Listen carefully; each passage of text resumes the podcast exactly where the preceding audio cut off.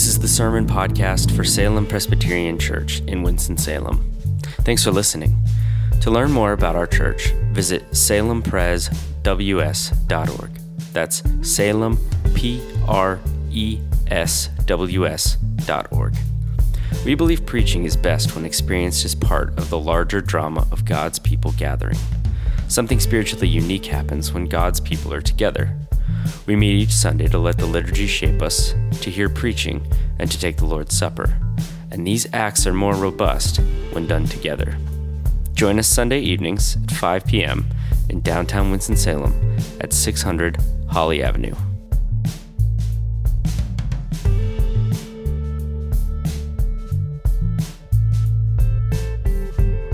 Here. I want to welcome you all. We are looking at the book of Romans, and we've coming to the end of the book of Romans this evening, and uh, it ends with unity, with, with a call to unity, uh, because Paul knows that uh, the biggest uh, pitfall of a church is division. The greatest threat to the church is division, and especially when you have people from a lot of different backgrounds, which they had in Rome, which we have here. Um, very cosmopolitan city, Rome. And uh, Paul knew that there were people there who got very offended by different things because they were coming from different places. And in the case of Romans uh, chapter 15, the context is there are people who are offended by others eating meat, um, specifically uh, meat that has been sacrificed to idols. And a lot of the Gentiles were eating that, and the Jewish people were very offended by that. And so they were vegetarians. And it could be vegetarianism, but it could also be uh, masks. Masks are generating a lot of uh, offense on both sides. Uh, so are politics. Uh, issues of gender and sexuality, these things create a lot of strong feelings in people, and it's easy to get offended. And Paul says um, in verse 2 build them up. Build up people who uh, differ from you, who don't agree with you. Encourage them. Uh, he says, don't please yourself in verse 1. He says, be considerate of them. Think about them and where they're coming from. And so the first point I want to talk about is just that that we need to build up and encourage people, each other, and especially those who don't agree with us. Uh, that's the first point. And the second point is because that's so hard, we need hope. Uh, we need the God of all endurance and encouragement uh, to give us the ability to do that. So, uh, encouragement and then hope. Uh, build them up in the Lord, verse 2. Um, the image of building up is coming from uh, architecture, carpentry. In, uh, in the Middle Ages, they would build these gorgeous cathedrals with, you know, 75 foot tall stained glass windows on the sides. And so the, the sides were so thin and elegant and beautiful and fragile because they had so much stained glass uh, that they had to have something that buttressed the sides so that those walls could stand up and support the load of the roof. And so what they come up with was something we think is very beautiful. You see this on all cathedrals. Uh, they're called flying buttresses. And they're those things that are like wings that stick out. And that builds up the cathedral to keep it beautiful, this otherwise very fragile and weak thing. And that's the metaphor Paul is using to build one another up, to strengthen us when we're weak, um, and to uh, gird up thin and, and fragile hearts. Which, as Austin was just saying with Laura, that uh, worship is, is a great place to do that, uh, a place to build one another up. I was actually talking to a policeman this week, um, and uh, he said to me, You know, what do you do? And I said, I'm a pastor. And he got really serious. Um, he kind of paused a long time and. Um, and then he said, I just want you to know. And I got nervous because, you know, I told him we were worshiping outside. He said, I just want you to know that it is absolutely critical that you be worshiping right now. He says, like every other call we get is either someone harming who has harmed themselves or who is attempting to harm themselves because people are so weak and fragile and need to be built up so much right now. And you can't do that unless you're with other people. So whether it's a small group or a prayer meeting, or a Bible study or worship, we need to be together so we can build one another up. Be like those flying buttresses. The word encouragement is from the word courage, and then the word in, like putting courage in someone. And then that little suffix ment is something that is actually where you achieve the result. like entertainment means you've actually entertained them. Advancement means you've actually advanced someone. Um, enjoyment means you've actually made them enjoy something. And so, encouragement is you've actually achieved the result of building them up and encouraging them. And the person that I know best who does that the best is my wife. Um, she is amazing at encouragement, especially with mothers who are struggling. Um, they'll tell her how much uh, they're grieving uh, just their parenting and how difficult it is. And she will often say, you know, parenting is the hardest thing I've ever done by far. And she'll always say, I'm a complete failure. I have no advice for you except, and meanwhile, she's thrown in some curse words in there. Except, we talked about that last week. That's okay, occasionally. But um, she'll say, except that I, I implore you to trust in the Lord who, who creates beautiful things out of the dust. And that song, Beautiful Things, one of her favorite songs, um, that's, that's encouragement. And she gets that encouragement. And one of the reasons I became a Christian is because of the encouragement she offered to me. And I realized later the reason that she is such a good encourager is because she was encouraged by the encourager, the God of all endurance and encouragement. That's what it literally says in the Greek.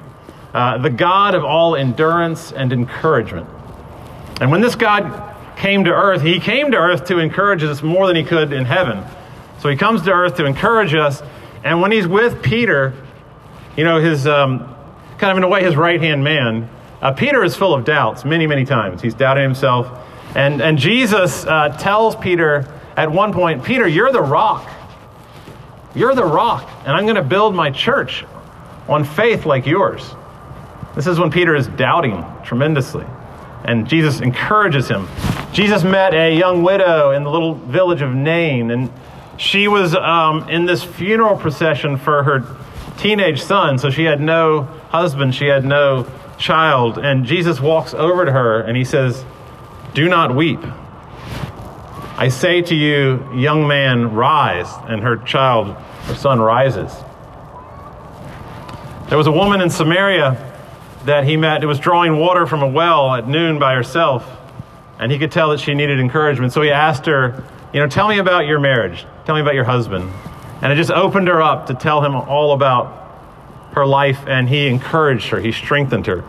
There was a chief tax collector from the town of Jericho, and when Jesus saw him sitting up in a sycamore tree, because he was so desperate to get to Jesus, Jesus looked at him and he said, Come down immediately, Zacchaeus.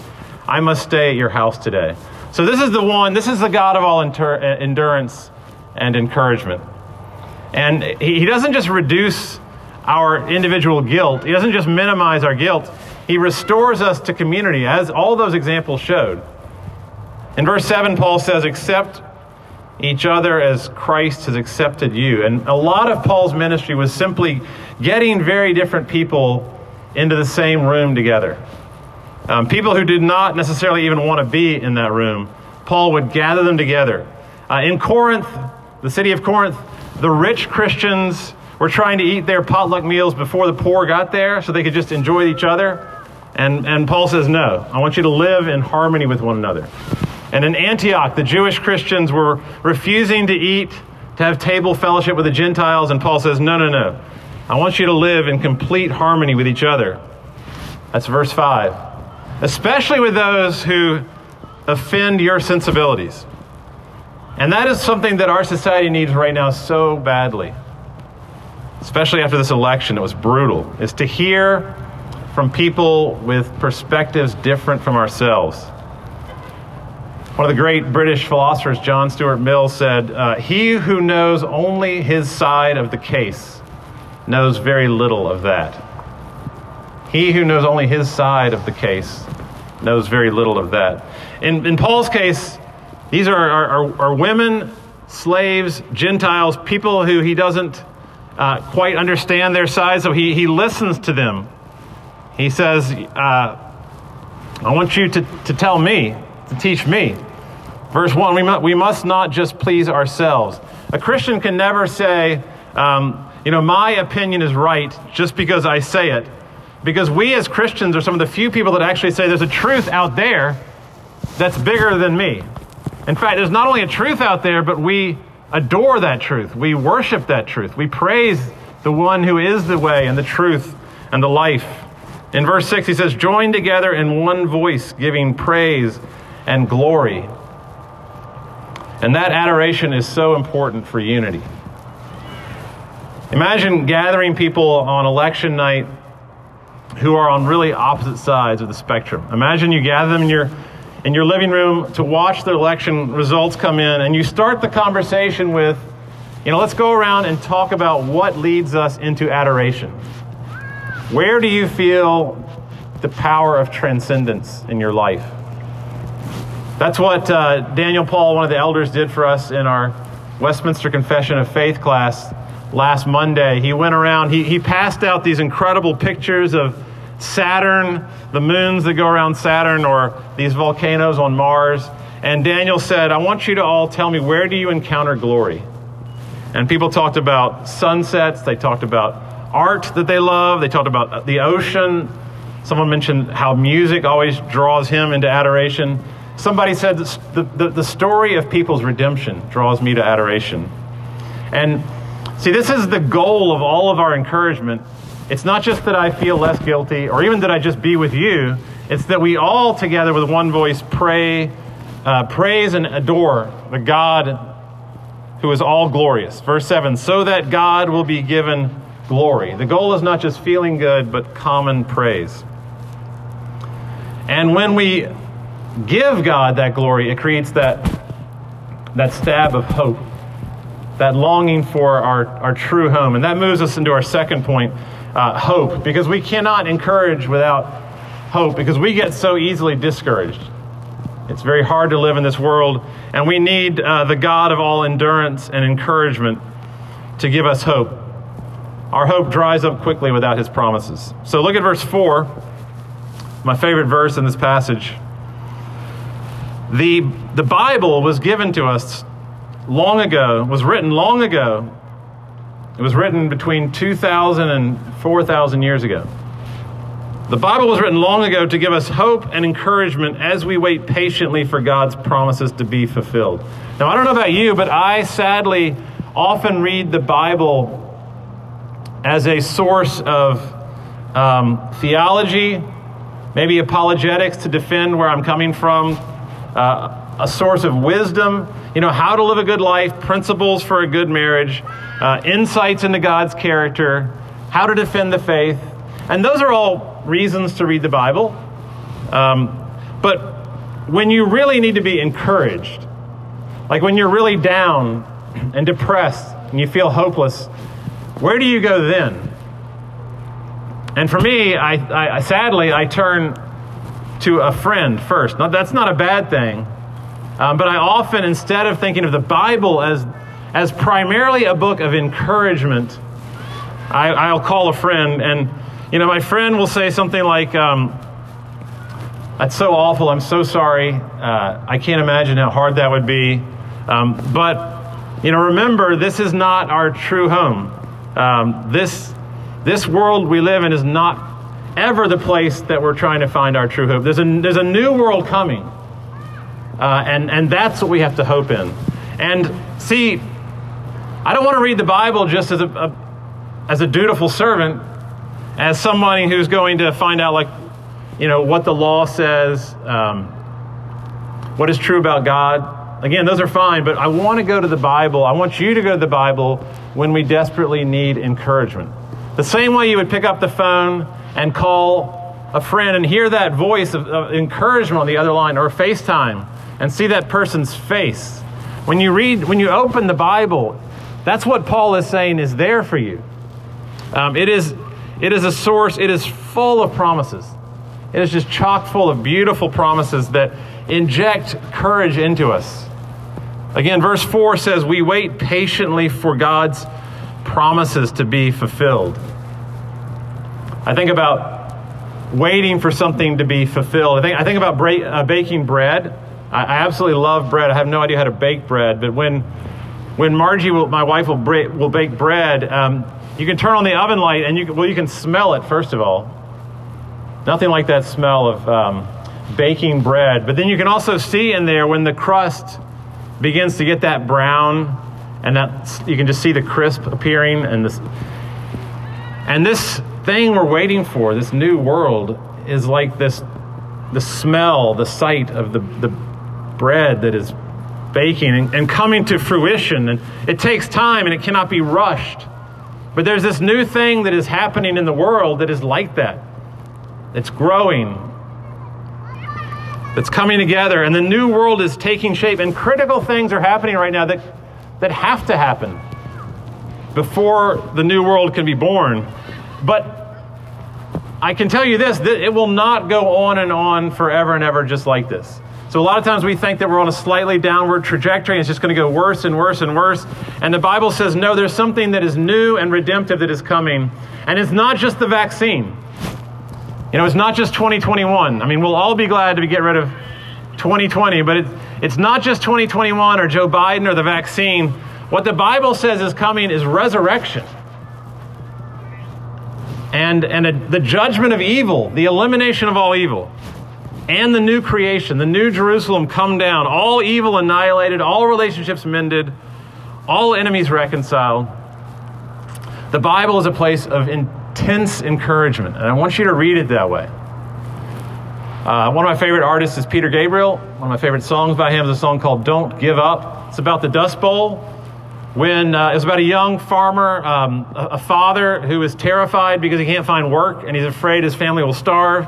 And this is a song that is written uh, to that young man who is uh, feeling so ashamed, such a failure. And the chorus, among other says, uh, other things, says, "Don't give up. You're not the only one. There's no reason to be ashamed. You know it's never been easy, but there's a place where we belong." And the place that Peter Gabriel doesn't know we belong is, is in the arms of God, in the embrace of Christ. Where Paul says in verse 7 Welcome one another as Christ has welcomed you into the glory of God. Into the glory of God. And, and how did Christ welcome us? Imagine having your, your greatest enemy over for dinner. Think about the person right now that you consider to be opposed to you, and can you imagine inviting them over to dinner, opening the door? So glad you're here. Come on in. Can I get you something to drink? Can I put your coat up? Right into your dining room. Can you imagine how difficult that would be to welcome someone in like that? Well, well, Christ doesn't just welcome us to his dinner table, he welcomes us into his family forever, into the life of the Trinity. He left the Trinity to come and bring us back into it. And he welcomed the people who were mocking him. Right there in front of him, he was welcoming them. The, the insults of the world fell on him, it says in verse 3. The insults of the world were heaped upon him. He was welcoming them in. The soldiers that were driving the nails into his hands, he was welcoming them with his arms outstretched. And the centurion who oversaw the whole crucifixion, there was always one centurion that would oversee the whole crucifixion. In the Gospel of Mark, he is the first one to say, Surely this is the Son of God. The first one to have faith is a centurion that is overseeing his crucifixion because that centurion saw Jesus with his arms outstretched, saying, Father, forgive them, for they do not know what they're doing. He welcomes everyone in. Verse 3 says, Christ did not live to please himself. He didn't live, he didn't live to please himself, he lived to please his enemies and to bring them into everlasting joy in his Father's house, where even now he's preparing many rooms for us. And this table is a table of that extreme welcome, where Christ welcomes all of us into his family once again. As we take this, imagine the wedding feast of the Lamb, uh, where in the very end of time we know that Jesus the Lamb will come. And essentially, there'll be a great wedding rehearsal. It's a massive rehearsal They'll go on and on and on where the groom will be here and, and serve his bride, the church. And so that's what we're going to do right now. We're going to come up here and partake this supper.